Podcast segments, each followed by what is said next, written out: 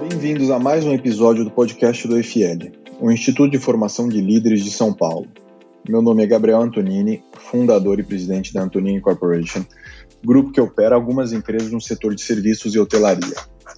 Antes de começar, gostaria de convidar a todos para a sétima edição do Fórum Liberdade e Democracia, que tem o tema Pioneirismo Os Indivíduos que Mudam o Mundo. Será um evento 100% digital com transmissão nos dias 1, 2 e 3 de setembro.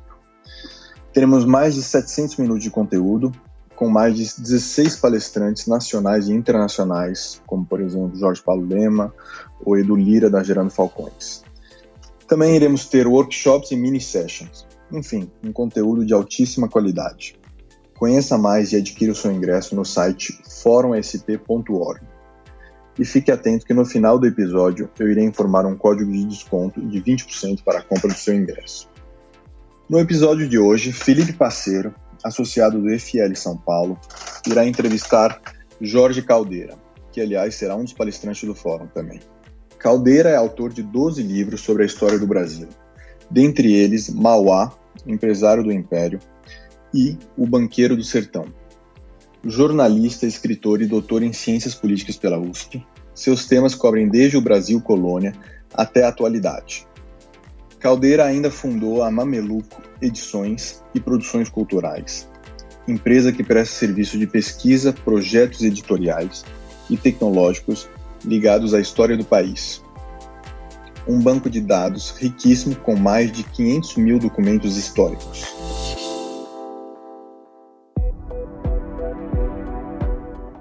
Bom, boa tarde, Jorge. Tudo bom? Meu nome é Felipe, Felipe Martins Parceiro. Eu sou associado do IFL de São Paulo é, e eu fui uma das pessoas que é, fez aí uma pesquisa aí sobre o personagem aí, Barão de Mauá né, para o nosso livro aí de pioneiros, né? Eu também gostaria que você se apresentasse, falasse um pouquinho do seu livro, da biografia que você fez. Bom, boa tarde, Felipe. Boa tarde, pessoal do Instituto. Eu, uh, enfim, o Mauá é um livro que eu escrevi em 1994, foi publicado em 1995, e uh, é a história, basicamente, de um empresário que se viu frente ao mundo de transformação e que uh, essa transformação, no caso brasileiro, era basicamente a passagem do mundo escravista, do mundo que vinha do mercantilismo, para o mundo do trabalho assalariado, da liberdade, é, do capital e da igualdade jurídica entre todas as pessoas. Essa é uma questão importante, porque é uma questão é, que pega de um jeito muito peculiar o pensamento liberal. Se você pegar os clássicos, ou mais clássicos dos princípios liberais, que é a Declaração de Independência dos Estados Unidos, de Thomas Jefferson, é, ali diz, basicamente, que é, é, evidente que o Criador fez os homens iguais. Né? É, e, de fato, é uma afirmação do princípio, princípio de igualdade, e dotados de certos direitos, entre eles o da vida e da liberdade, é, e são fundamentais até hoje. Ele estava correto com relação a isso, esse é um princípio vitorioso, no sentido de que de 1776 para hoje, é, esse princípio é, se impôs, mas ele se impôs com transformações relevantes. O homem que escreveu a Declaração de Independência dos Estados Unidos, Jefferson, era ele mesmo senhor de escravos e traficante de escravos. E ele não via nenhuma contradição entre afirmar os princípios gerais da vida, da liberdade, do direito individual de cada um, a vida, a liberdade, a propriedade, e a situação dele ser proprietário de escravo. Por que, que era assim? Porque naquela época, em 1776, não havia coincidência entre o direito e o costume. Então, o direito era universal e o costume dizia que algum, algumas pessoas podiam ter propriedade de outras, o que falsificaria.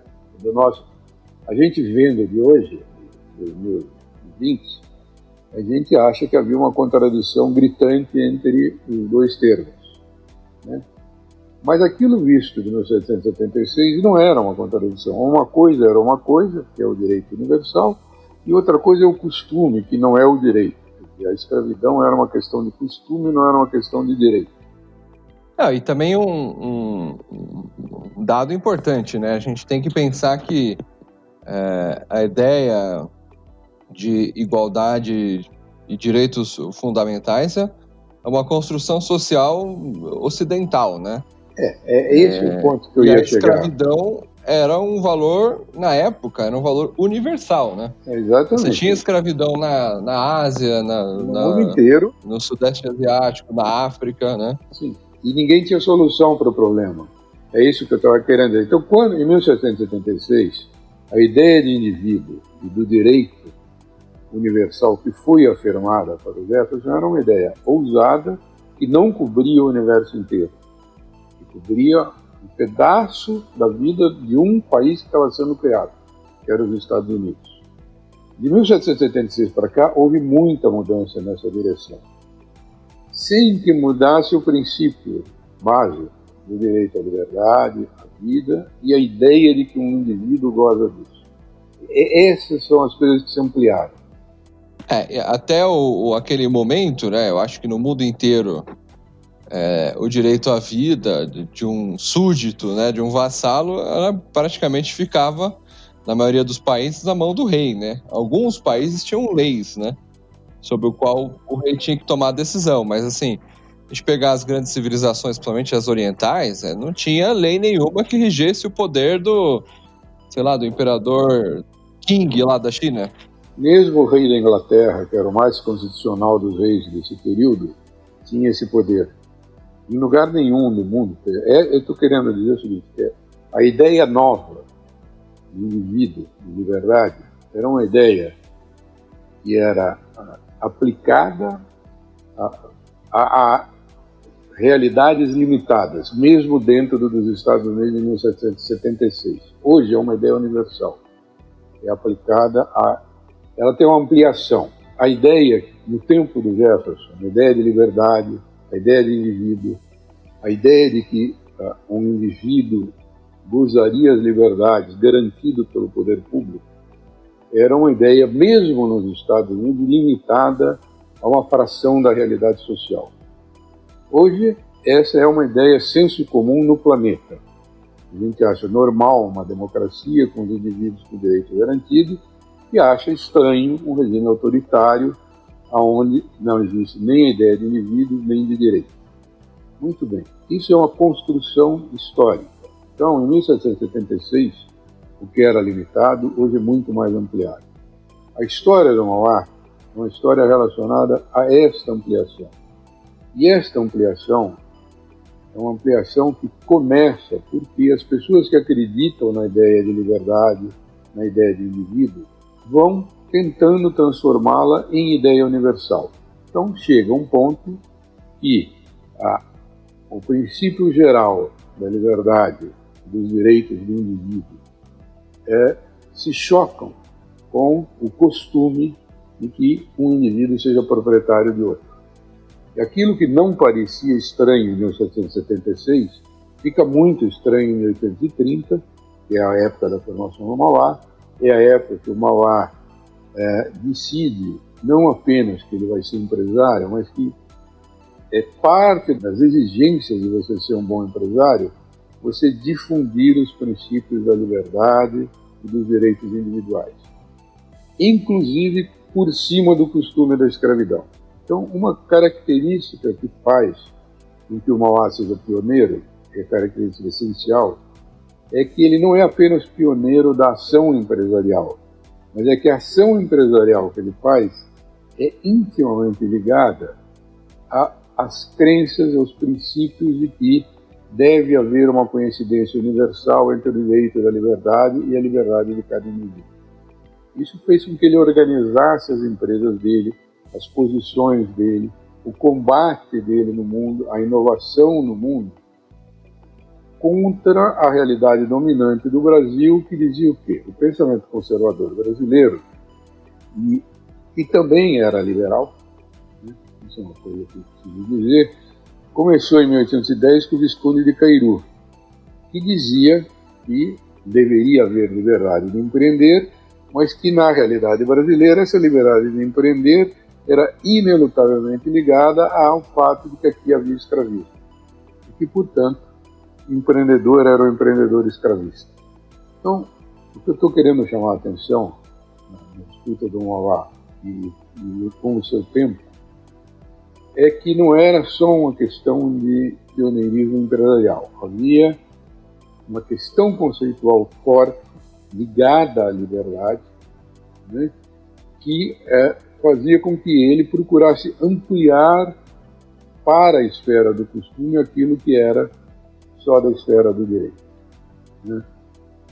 Esta questão é, é muito importante, é muito fundamental, porque ela tem a ver com algo que está acontecendo no mundo de hoje. Então, o que, é que é fundamental nessa questão que o Mauá tratava? É que, é, claro que existe contradição entre princípios e realidade. É, e nem sempre isso tem a ver, é, a resposta a isso é ceder para a realidade. Às vezes, no caso do Mauá, era importante que os princípios, os bons princípios da liberdade para todos, fossem parte constituinte da luta dele. Então, a luta do século XIX era uma luta, como nos Estados Unidos foi, como no mundo inteiro foi, entre liberais que defendiam a escravidão e liberais que não defendiam a escravidão, que defendiam a extinção da escravidão. Né?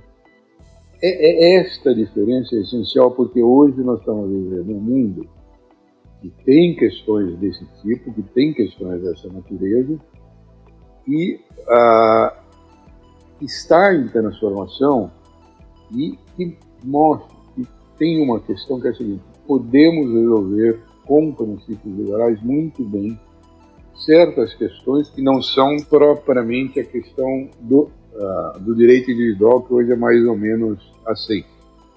Né? Uh, então, eu estou falando tudo isso porque eu estou lançando um livro agora, mês de setembro, que trata da mesma questão, essa, essa coisa, a diferença de o que é liberalismo, o que é liberdade, é, frente a dilemas é, que não são propriamente de natureza dos seus princípios. Quer dizer, o dilema da escravidão é, foi resolvido não porque mudou, mudaram os princípios liberais, é porque aplicou eles a mais gente. E hoje o dilema atual do mundo contemporâneo que está sendo vivido e que é da mesma natureza é a questão ambiental. Né? A questão ambiental provoca uma discussão uh, que é exatamente essa, só que num ambiente contemporâneo. Né? O que está acontecendo nessa questão? É, e isso é que meu livro trata. O título do livro é Brasil, Paraíso Restaurável. É, o que, que quer dizer esse título? Quer dizer que você está tendo uma questão ampla de meio ambiente e que você tem que lidar com ela de uma determinada maneira, no caso do título é restaurável, e isso coloca certos dilemas políticos importantes que, que o Brasil precisa entender muito urgentemente, como no tempo do Mauá precisava entender o alerta do Mauá contra a escravidão. Né? Do que, que se trata? Se trata do seguinte: hoje, uh, a maior parte dos países da União Europeia, todos os 27 países da União Europeia, quase o mundo inteiro e até a China, trabalham os seus, suas economias a partir de normas ambientais. Então, se você vai na Alemanha, uh, pergunta qual é, o, qual é o planejamento da Alemanha para o futuro?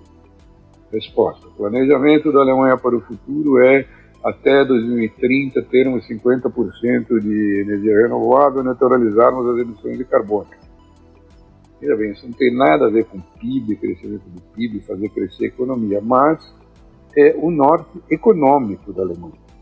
Hoje, norte da União Europeia, anunciado em março desse ano como resposta à pandemia, é nosso futuro, nosso futuro União Europeia é o Green Deal.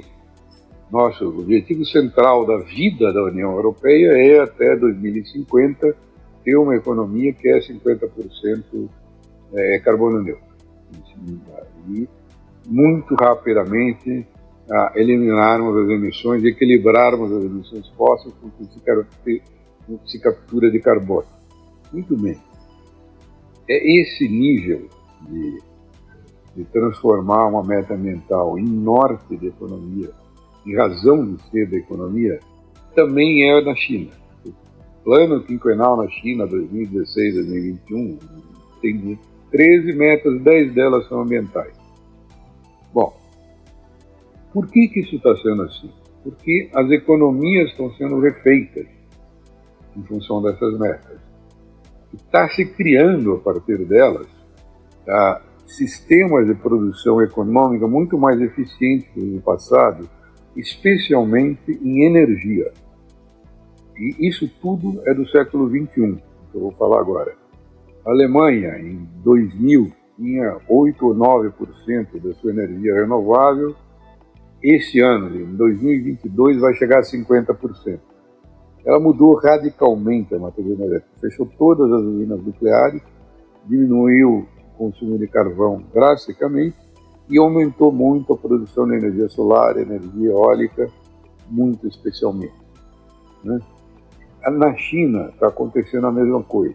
A China, que é a maior produtora de energia solar do mundo, ano passado inaugurou três Itaipu, que é 30% de toda a energia elétrica produzida no Brasil, três Itaipu, em energia solar. Então, o que eu estou querendo dizer é o seguinte: a questão ambiental está se transformando em norte econômico e norte do mercado. É, por que, que a energia solar e a energia eólica estão crescendo tanto? E que estão ficando mais produtivas? Estão ficando mais produtivas porque houve é, um forte incentivo normativo dado pela escolha de questões ambientais para direcionar essas economias. Atrás disso foi todo o mercado financeiro mundial, porque nos Estados Unidos também 24 estados aplicam essa norma.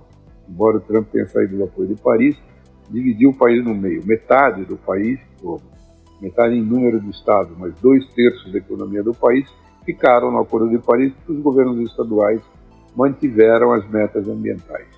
Então é o seguinte, nós estamos vivendo hoje um mundo onde a meta ambiental é o norte da economia.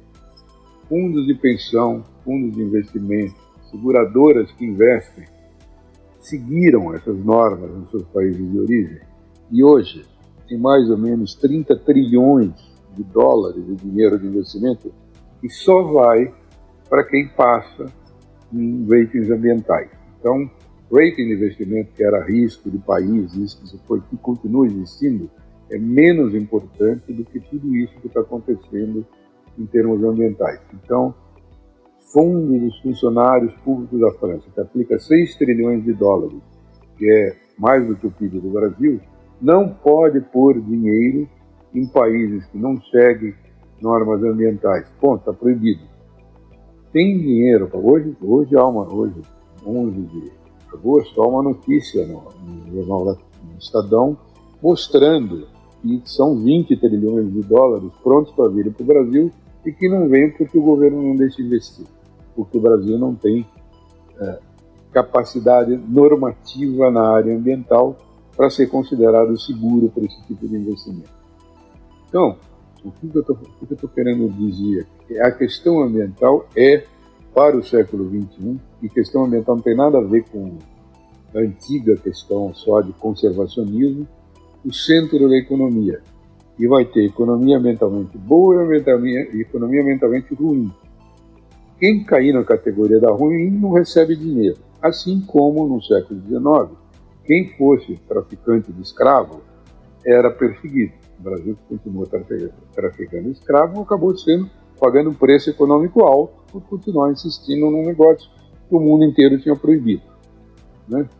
Ah, a escravidão no Brasil, que demorou, e o Mauá, a história do Mauá é a história da demora para extinguir a escravidão e para trazer o progresso é, do trabalho assalariado, do capitalismo da liberdade para o Brasil, ah, é a mostra de que é a resistência a essas tendências universais, no caso brasileiro, levam a perder muitas chances de desenvolvimento.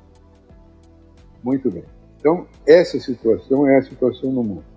O que, que o livro diz além disso? Analisa a matriz de energia brasileira e as possibilidades do Brasil num mundo ambientalmente é, equilibrado. O Brasil tem a matriz energética mais limpa do planeta. Por quê? Porque a nossa história aconteceu na floresta tropical, que nós dependemos desta natureza que estava aqui para conseguir energia. Então, como não tinha carvão e não, petróleo demorou muito tempo para achar, o Brasil se virou com hidrelétrica, com etanol, com lenha, com o que tinha. Isto tudo é energia renovável, que é a que o mundo quer. Né? O Brasil em solar e eólica, eólica já se desenvolveu, solar vai desenvolver muito. Então, esses têm que ser o norte da vida brasileira hoje, lidar com essa realidade ambiental. E os mauás que o Brasil venha a ter no século XXI serão os que é, conseguirem lidar com essa realidade, que, é uma realidade que foi o tempo que era um ideal como o tempo que as pessoas tinham para dizer que não vamos nos adaptar ao fim da escravidão. O Brasil, que não se que tem todas as chances potenciais para ser a maior nação de produção de energia ambiental do planeta, basicamente pelo fato de que 40% da vida do planeta, quantitativamente, está no território brasileiro, que é 8% do território do mundo, e que tem sol e energia uh, de ar e água para ter tudo isso de vida, o Brasil pode recusar essa condição mas não tem nenhuma chance de futuro de ficar recusando essa condição.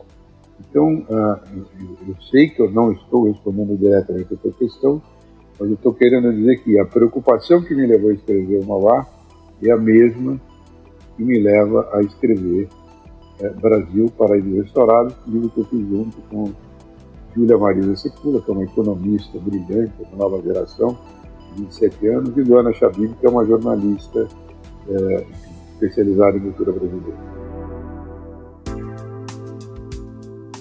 Muito bem. Então, as condições, eh, digamos assim, eh, históricas foram condicionantes, então, para eh, se dar a trajetória biográfica do, do Barão de Mauá, né?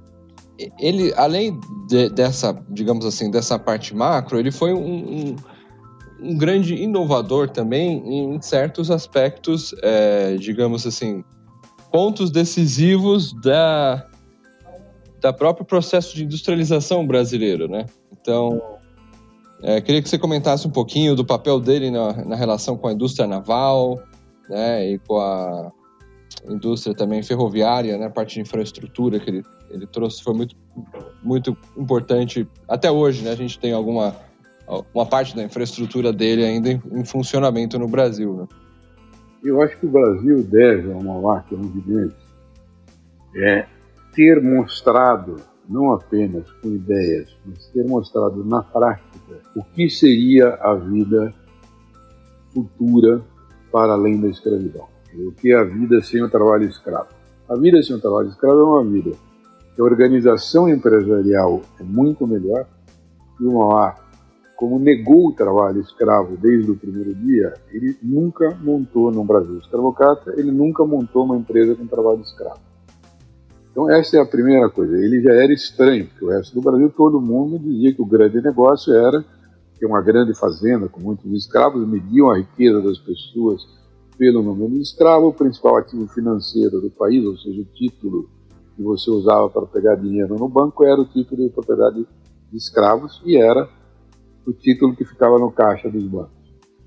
O Mauá, não fez isso, andou na contramão dessa crença, que era uma crença muito difundida, muito arraigada na vida brasileira, ele começou a montar indústrias que não dependessem de trabalho escravo. Portanto, em vez de montar a empreendimentos agrícolas, que é o que todo mundo fazia, ele foi montar empreendimentos industriais, em vez de usar o capital dele e mobilizar escravos, ele usou de tecnologia e uh, em produção e custo baixo.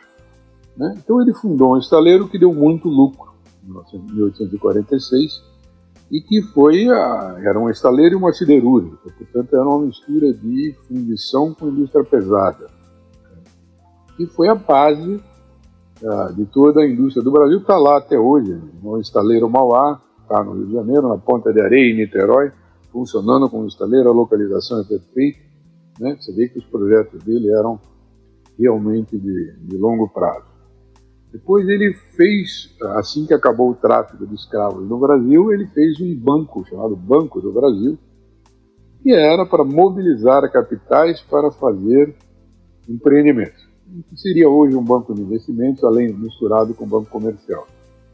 É, esse banco foi estatizado quando começou a dar muito certo, uma mostra que as, a, os temores dos escravocratas de que o capital fluísse muito melhor sem escravidão eram, eram fortes, né?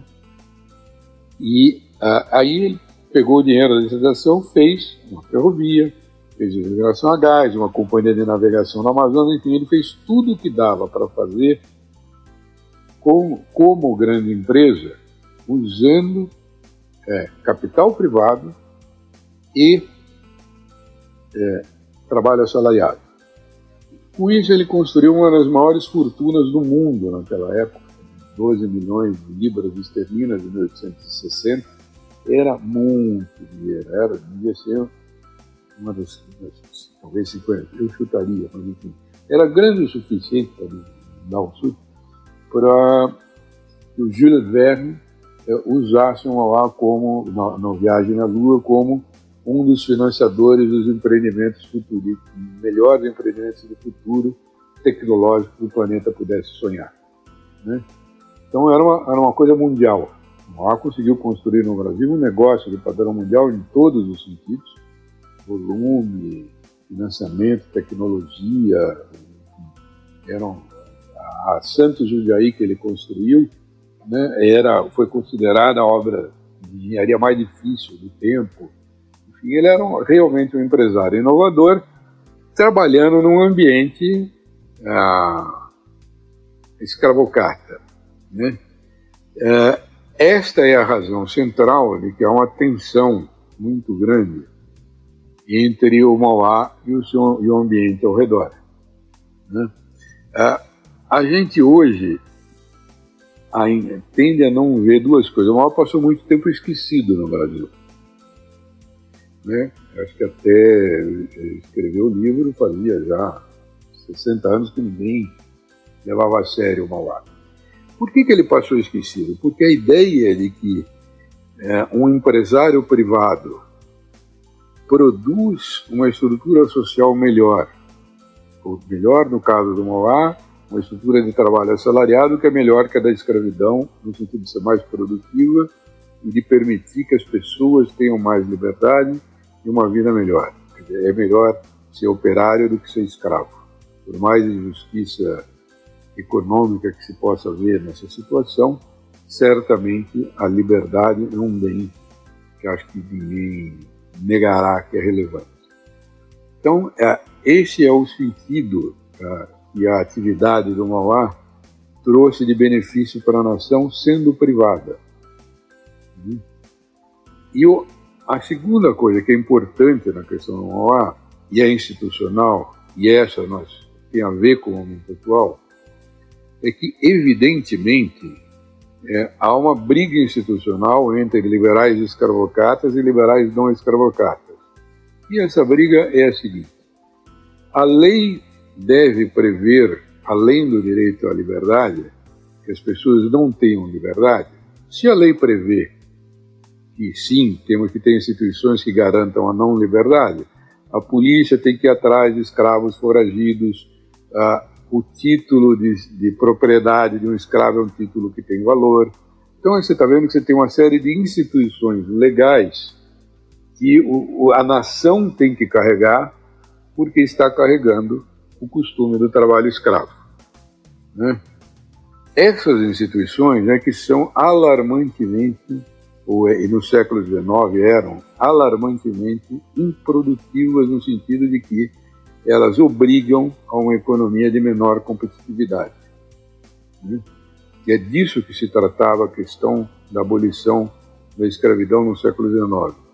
Ela não era apenas a abolição do direito de um de ser proprietário de outro, ou de que um seja, uma pessoa seja sujeita a outra, que é, um, é basicamente como todo mundo, é, com toda razão, celebra a extinção da escravidão, mas era rasgar um título de propriedade e rasgar direitos dos proprietários de escravos também. Né? Então, ah, no dia que foi abolida a escravidão, o título de propriedade do escravo, que valia um tanto na véspera, deixou de ter valor. É, o que eu quero dizer é que ter escravidão significa ter instituições é, que são que garantam que a escravidão existe, instituições legais. Do mesmo, o que está se passando hoje, mutatis mutandis, e é, é uma analogia que eu faço, que é importante, é que certos direitos ah, extensos e não regrados com relação à natureza, ou seja, posso destruir o ambiente natural, mudar, mexer e fazer isso mais ou menos à vontade, e posso fazer isso queimando combustíveis fósseis, posso fazer isso mexendo de um jeito ou de outro, que foram considerados tão naturais quanto a escravidão o era no século XIX, no século XVIII, quando Jefferson escreveu já nem tanto no século XIX e nada no século XX, vai acontecer a mesma coisa. Dizer, a discussão de tenho esse direito ou não tenho, isto é regulado ou não, é o que está em jogo hoje. Né? O que está acontecendo é que é uma questão de regulação, quer dizer, se você regula que você não tem o direito de uh, levar a, a emissão de carbono a um determinado patamar e regula isso criando um imposto, que é uma taxa sobre o carbono que você emite, se você emite, que é usado para fazer compensações econômicas para o lado da não emissão, e basicamente esse é o instrumento que está em jogo, é universal ou não. O que está acontecendo é uma universalização muito grande via programas de metas ambientais de um novo valor para a natureza, que é a natureza vale quando está intacta. Se a natureza não está intacta, você paga para fazer atividade econômica mais do que os que deixam mais intacta. Né? Essa é a mudança radical que está sendo feita. Ela está sendo feita ah, em países perfeitamente democráticos, todos da União Europeia, né? Com base em regulamentos. E, e, já está feito. Isso com o Green Deal, que foi assinado agora em março, já está feito. Não vai voltar para trás. Né? Então, é, eu estou falando tudo isso porque o Brasil está se vendo à frente com uma situação paradoxal. É a razão que eu tento, que eu fiz esse livro e o alerta que eu tento dar. É, é o seguinte: nós estamos vivendo uma situação que a, a questão ambiental é como o Mauá no século XIX. Ou enxerga uma coisa nova, ou o Brasil vai ter problemas. Insistir no modo antigo é, vai dar problema. E o modo antigo não tem nada a ver com liberalismo. Como eu disse, o liberalismo é anterior a, a esse momento de disputa entre escravidão ou não, e é, é um valor permanente. Liberdade, democracia, indivíduo são valores permanentes ter escravo ou não ter deixou de ser um valor permanente no século XVIII para hoje ser um valor condenado. Mudou o liberalismo com isso? Não, não mudou. Ao contrário, deve, deveria ser bem estudada uma das, uh, das grandes vantagens do sistema liberal para a civilização humana ter universalizado essas ideias. Né?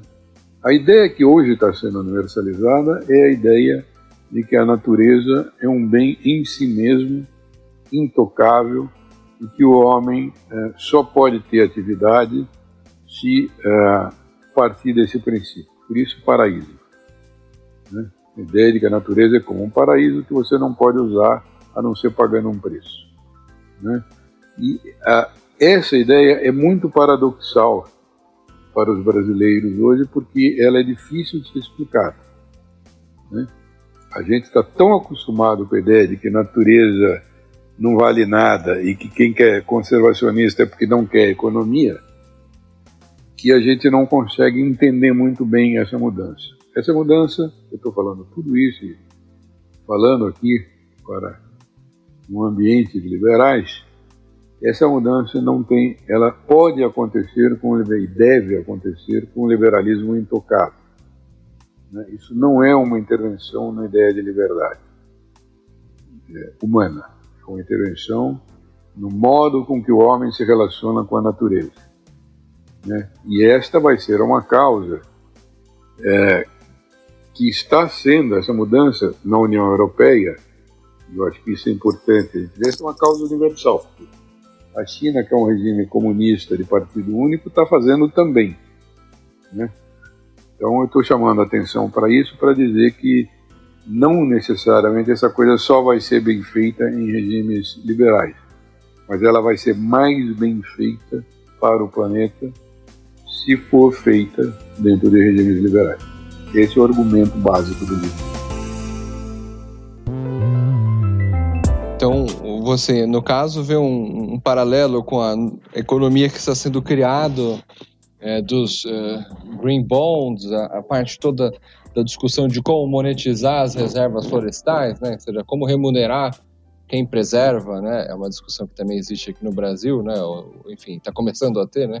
E também é, os incentivos que você faz aí para produtos é, de menor emissão com justamente as mudanças globais que ocorreram ali na segunda, segunda metade ali do século XIX, né? É, é isso aí, mas deixa eu dar uma, uma dimensão de escala para você. A escala da economia que funciona sob regras ambientais está é, se multiplicando numa velocidade absurda durante os, tudo durante o século XXI. E no ano 2000, até, o, até 2019, a produção de energia eólica e solar foi multiplicada por 150 em 20 anos. Passou de menos de 1% do, do total da energia consumida no mundo para cerca de 10%. Né? E esse ano vai aumentar bastante a sua participação, por razões que eu posso explicar depois. Então, isto é 20% do PIB mundial, energia. Então você pode ver que nós estamos falando de movimentos na economia real, em primeiro lugar, que é formas novas de produção que são mais competitivas do que outras. A energia solar hoje está sendo vendida por alguma coisa como 10 vezes menos que a tarifa elétrica brasileira, nas, nos lugares de ponta. Né? Então ela é mais produtiva por isso porque você produz mais energia por menos dinheiro com eólica e solar. Tudo isso aconteceu no século XXI e isso é uma porcentagem do PIB global. Não é, não é pequeno o que nós estamos falando. segunda coisa que mudou, também no mundo real, e também em termos de escala, é que o capital disponível para investimento, isto é, caixa de seguradora, caixa de fundo de pensão, é, fluxos de bancos centrais, eu estou falando dos grandes movimentos financeiros do mundo, estão crescentemente sendo atrelados às chamadas cláusulas ESG. Cláusulas ESG é Environment, Social and Good Governance. Ou seja, você só pode aplicar o dinheiro em quem é ambientalmente correto, tem transparência nos dados de governança e uh, alguma, alguma noção de equilíbrio social. Calcula-se que hoje existe alguma coisa como 50 trilhões de dólares submetidos a essas cláusulas no mundo inteiro. Isso vem a ser é, é, um múltiplo grande do PIB dos Estados Unidos, é tipo 30 PIBs do Brasil. Né? Então, é, isso está feito. Não tem como voltar atrás. O Brasil não, o Brasil não, não escolheu. O Brasil está fora desse jogo porque quer. Mas, de fato, eu estou dando a dimensão do tamanho do jogo. Né? Muito bem. E só no ano de 2019, e só para manter floresta em pé, foram emitidos no ano passado 281 bilhões de dólares. A exportação total do Brasil no ano passado foi 177 bilhões.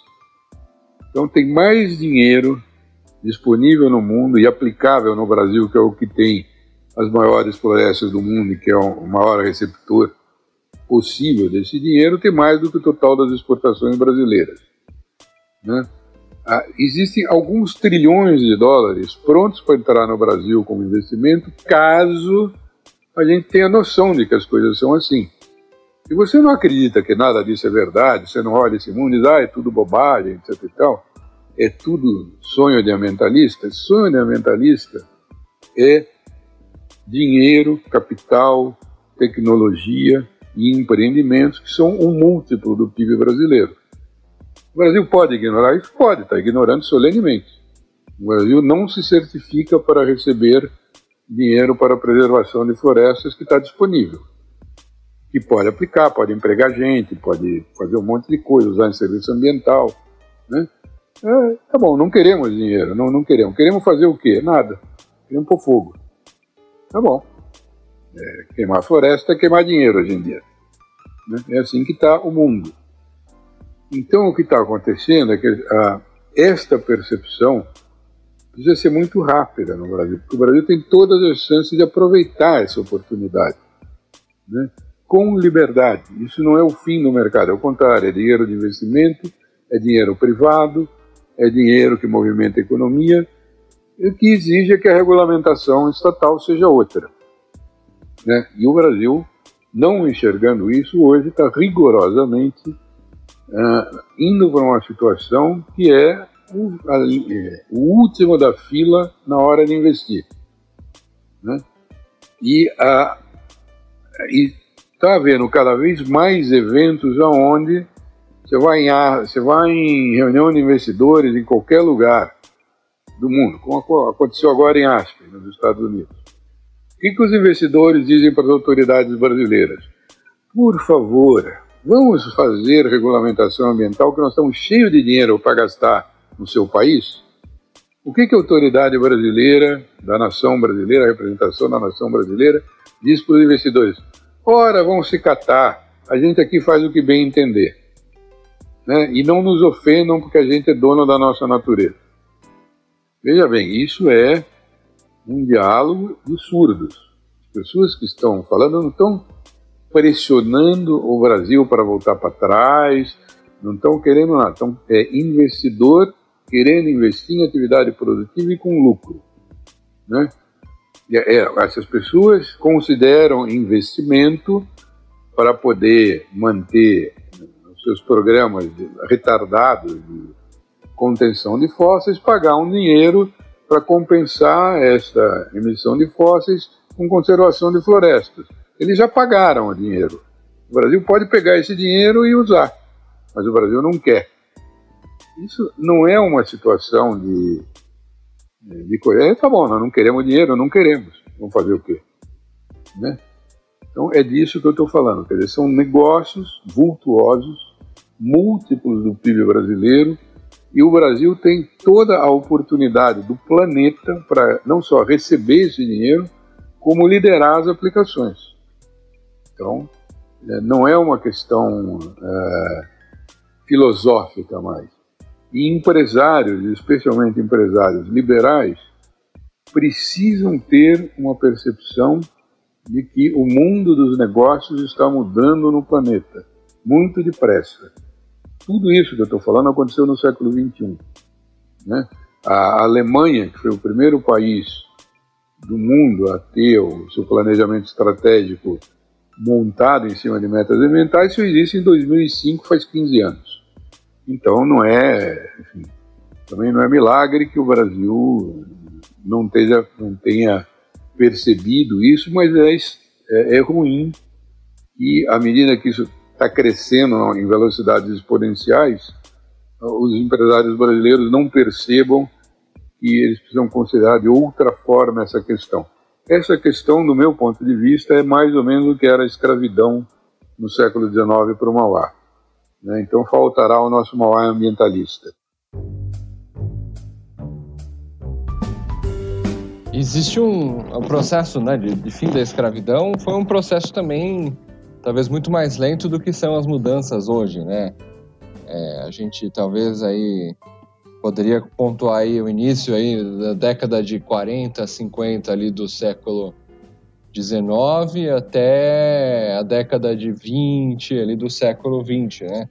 acredito que os últimos países a terem escravidão legalizada e instituições econômicas e jurídicas da escravidão deve ter perdurado aí até a primeira, segunda década do século XX, né? É, foi uma mudança de 80 anos, né, para se concretizar globalmente. Né? É, vamos lá, eu posso até precisar mais um pouco. A primeira sociedade abolicionista é de 1808. E os primeiros atos abolicionistas, também, que era a proibição de tráfico de escravo, também são desse ano. São dos os países hispânicos aqui, ou Haiti, alguma coisa assim? Não, não. É, o, o, Haiti foi em 1800, a abolição da escravidão, mas a abolição do tráfico, eu digo. Porque o Haiti foi diferente. O Haiti. Bom, tá bom, vamos. Você tem razão. Vamos considerar o Haiti, então, como ponto de partida. O primeiro espaço a abolir a escravidão sem ter uma sociedade abolicionista, e não foi por esta razão que, que foi abolido, foi o Haiti em 1800.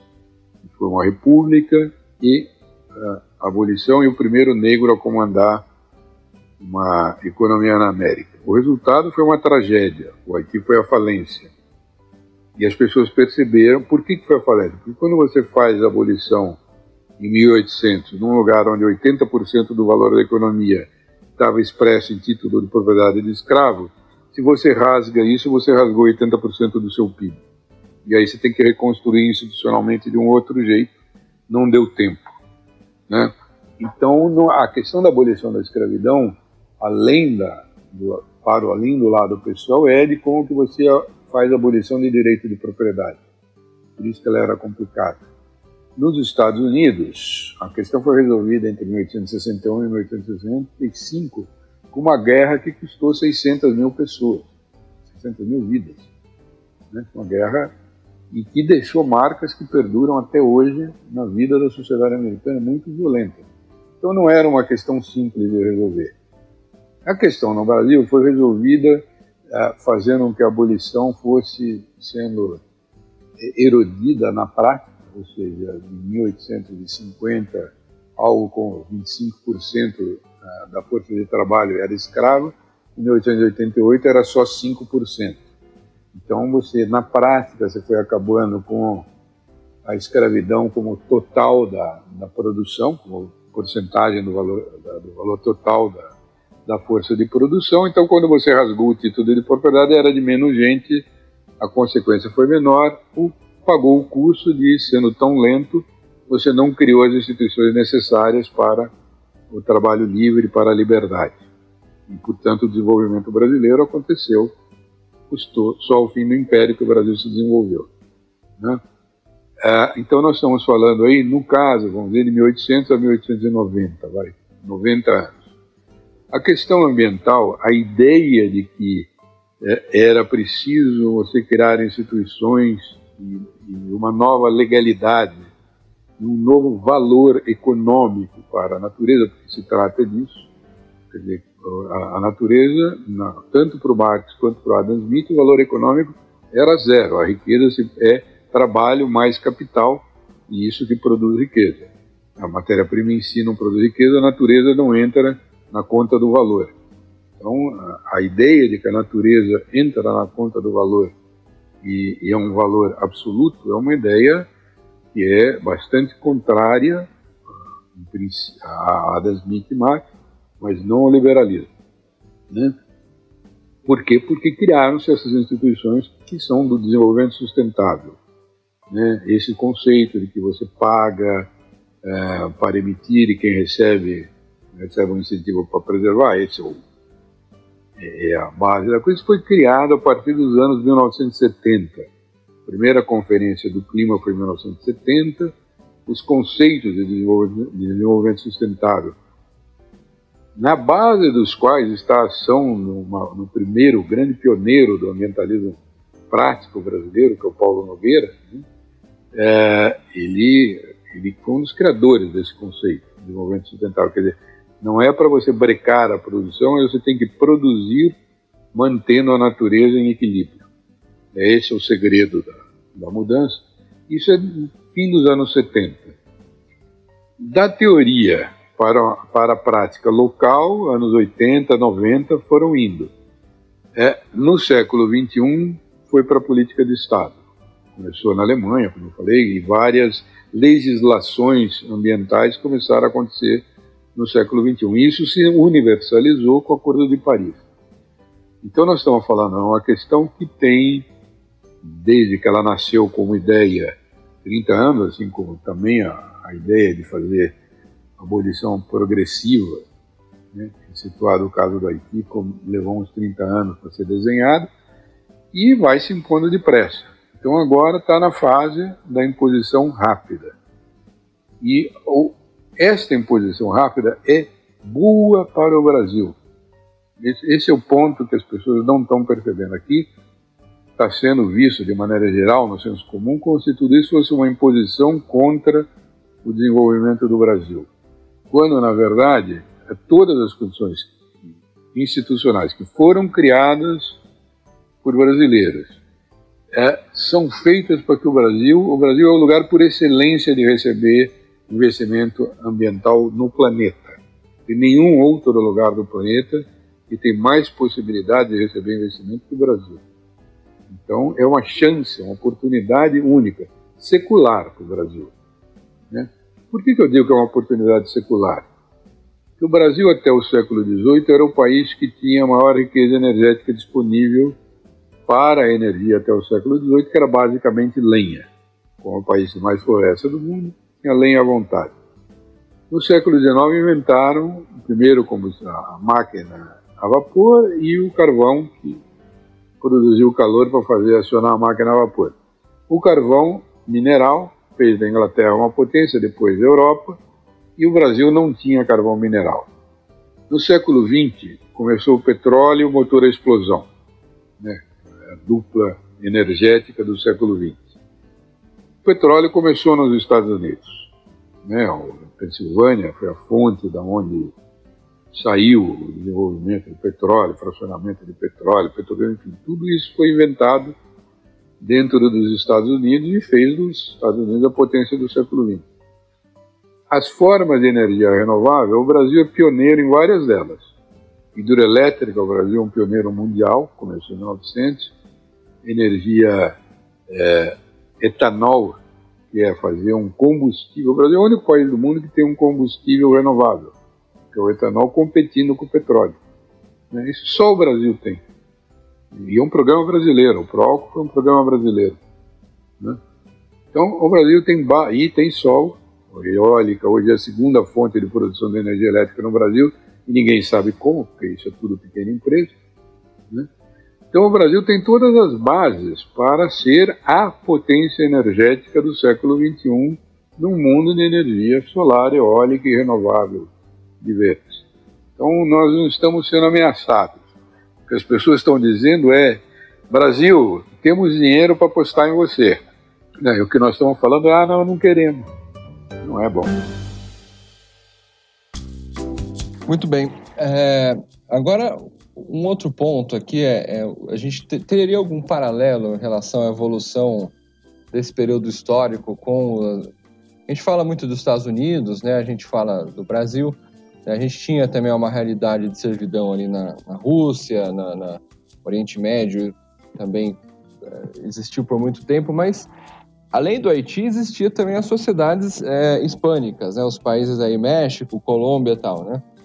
e Chile, né? E eles não tinham um histórico de escravidão, né? Então, é, qual que seria o paralelo aí dessas economias, né? No caso aí, a América colonizada pela Espanha, em relação ao Brasil e Estados Unidos nesse, nesse ponto aí de mão de obra?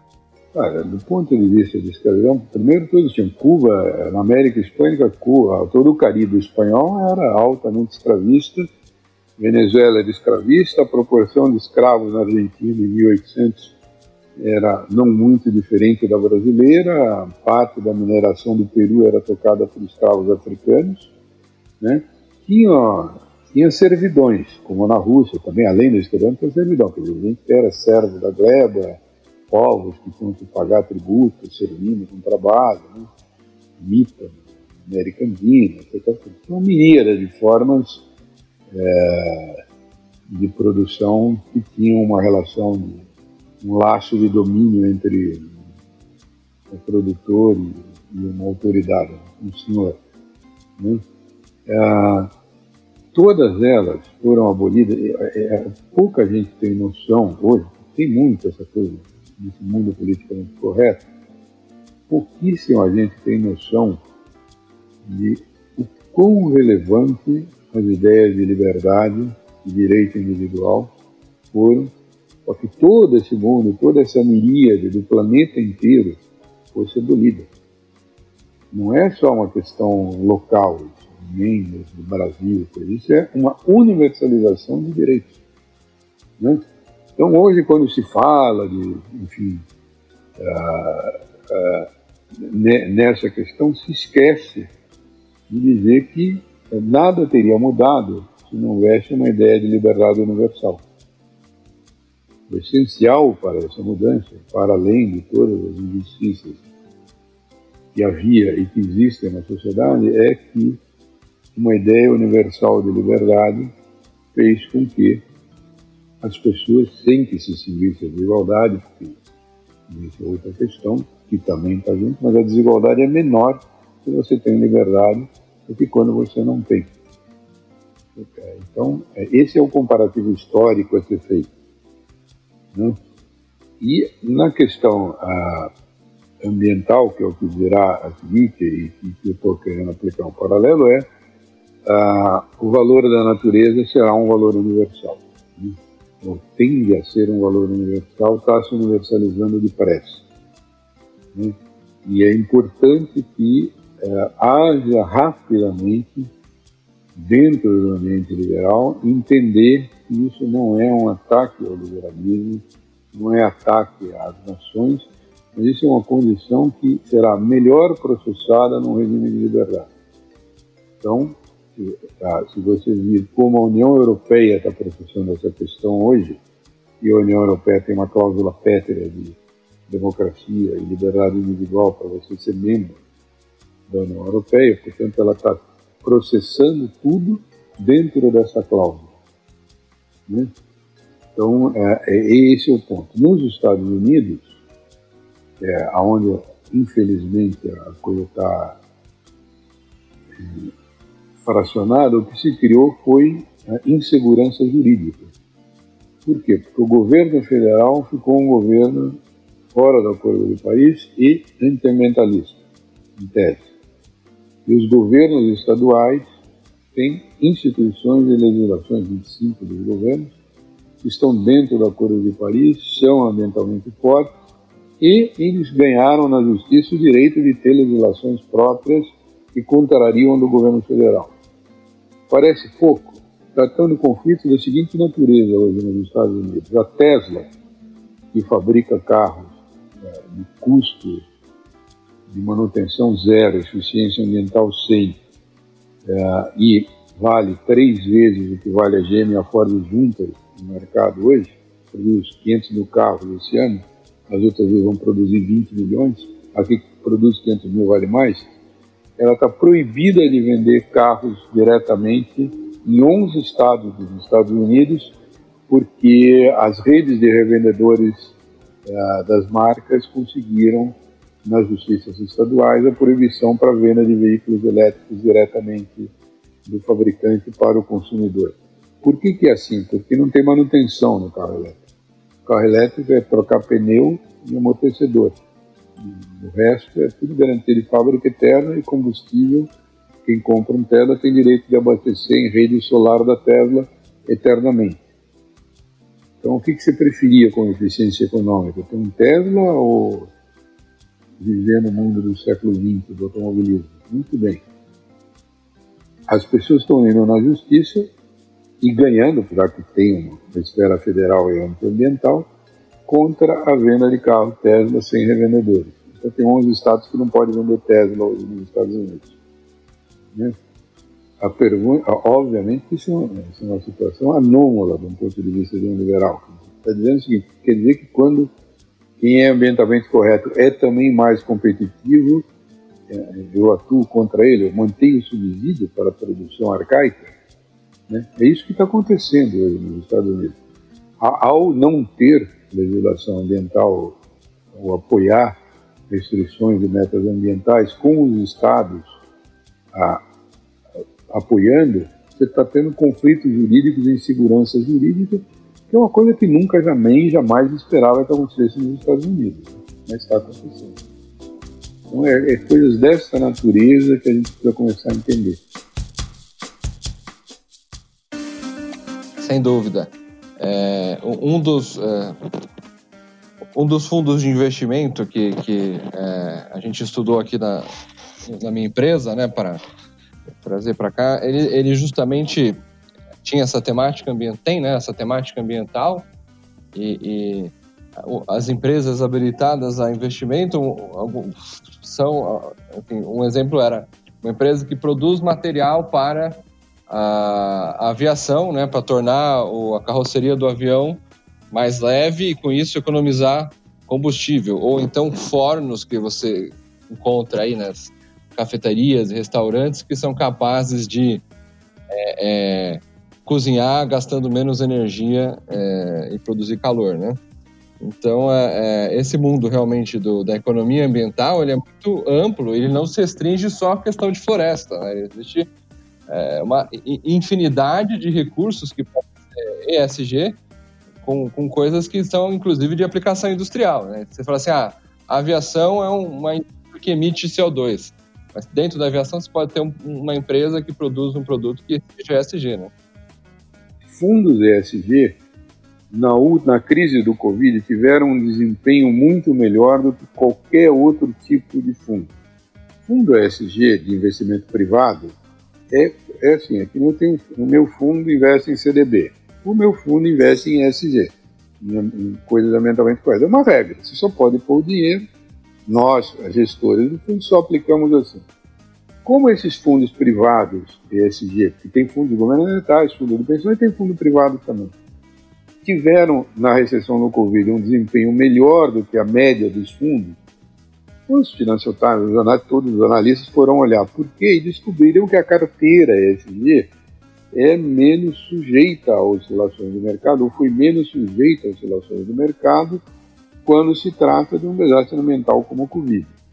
E aí choveu dinheiro, de gente que tirou dinheiro do fundo de risco em ações, de não sei o que, de não sei o que, e passou para esse jeito.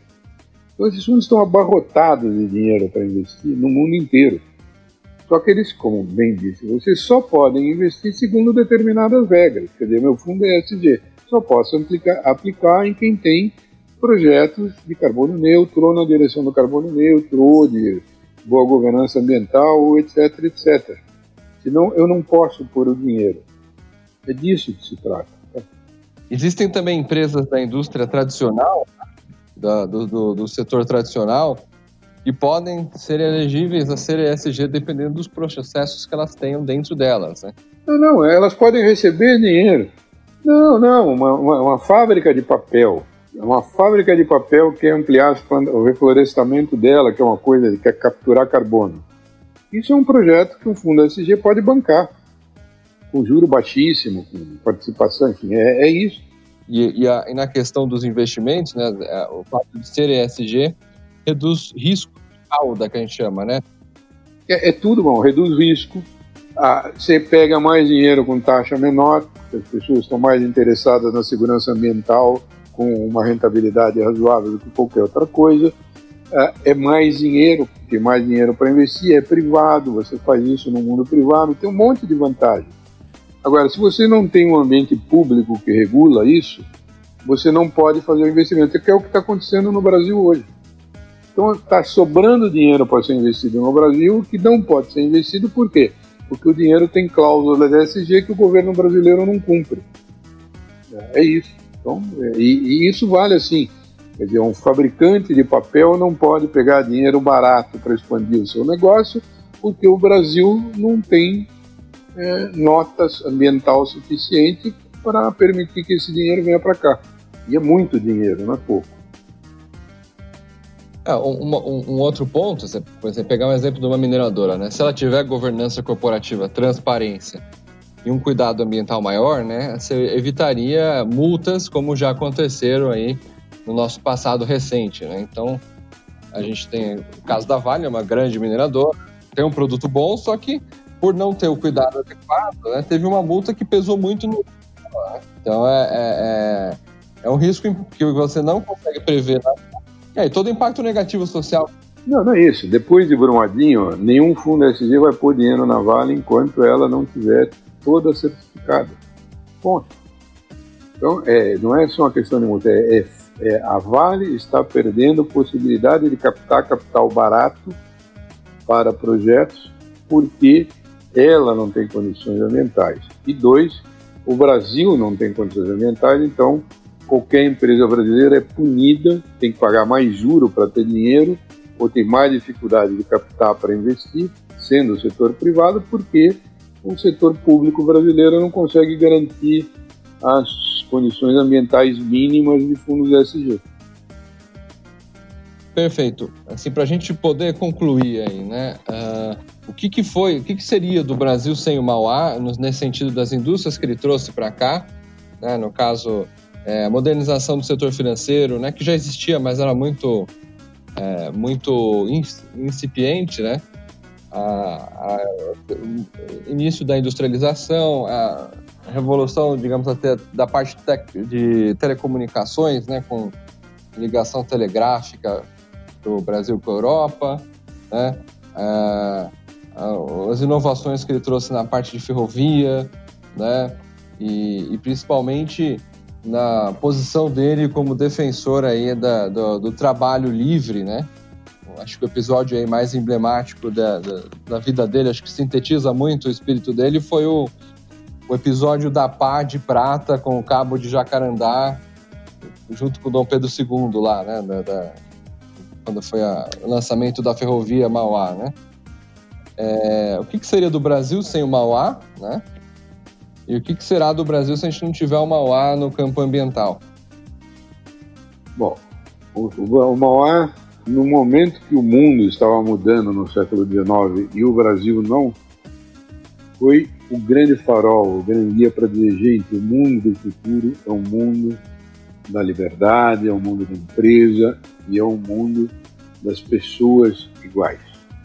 Ele teve que fazer isso na prática num país que institucionalmente não se preparou para esse mundo. Então tudo foi lento, tudo foi complicado. O Mauá, no século XIX, foi o guia do que seria o progresso do Brasil, no século, da humanidade no século XIX e que o Brasil só teria no século XX na República. Né? É, esta função do empresário de ir além da questão meramente de fazer uma empresa, mas dizer, há um valor social importante no trabalho, há um modelo de sociedade com liberdade, com democracia, que é relevante, é, no século XXI, essa coisa que no século XIX era uma disputa em torno da escravidão, no século XXI está sendo e será em torno da questão ambiental. Então, o que resta ao brasileiro que preza o futuro da nação é, olhando o exemplo do Mauá, pensar em quem será o Mauá ambientalista do século XXI no Brasil. Muito bem. É, de parte do IFL, a gente gostaria de agradecer aí ao bate-papo, a discussão. Acho que foi muito enriquecedor aí a gente traçar esse paralelo é, histórico, né, de momentos e grandes revoluções aí é, sociais e econômicas aí que o mundo passou é, nesses dois nesses dois períodos, né? Mudanças, inclusive, de paradigmas é, de produção, paradigmas de econômicos e também paradigmas no campo do direito, né? Mudanças legislativas importantes aí que refletiram essa, esse contexto todo, tá? Então, queríamos agradecer aí é, o senhor Jorge Moreira, É, esperamos aí para sua participação aí no nosso fórum, é, Fórum Liberdade e Democracia, que será feito aí agora no começo de setembro, tá? Olá, amigos. Meu nome é Jorge Caldeira. Eu vou participar do Fórum Liberdade e Democracia, no painel do dia 1 de setembro, Os Pioneiros. Ah, eu vou falar né, de pioneiros do passado do Brasil, como o Barão de Mauá, e de um momento de pioneirismo do mundo, que é um mundo em grande transformação e que uh, abre uma nova possibilidade para o Brasil, que é ter desenvolvimento econômico na área ambiental. Eu estou lançando um livro chamado Brasil Paraíso Restaurado. O livro vai sair exatamente na semana do Fórum. Vocês então terão também a oportunidade de ouvir em primeira mão os argumentos sobre uma nova era de pioneirismo que está se abrindo para o Brasil. Muito obrigado.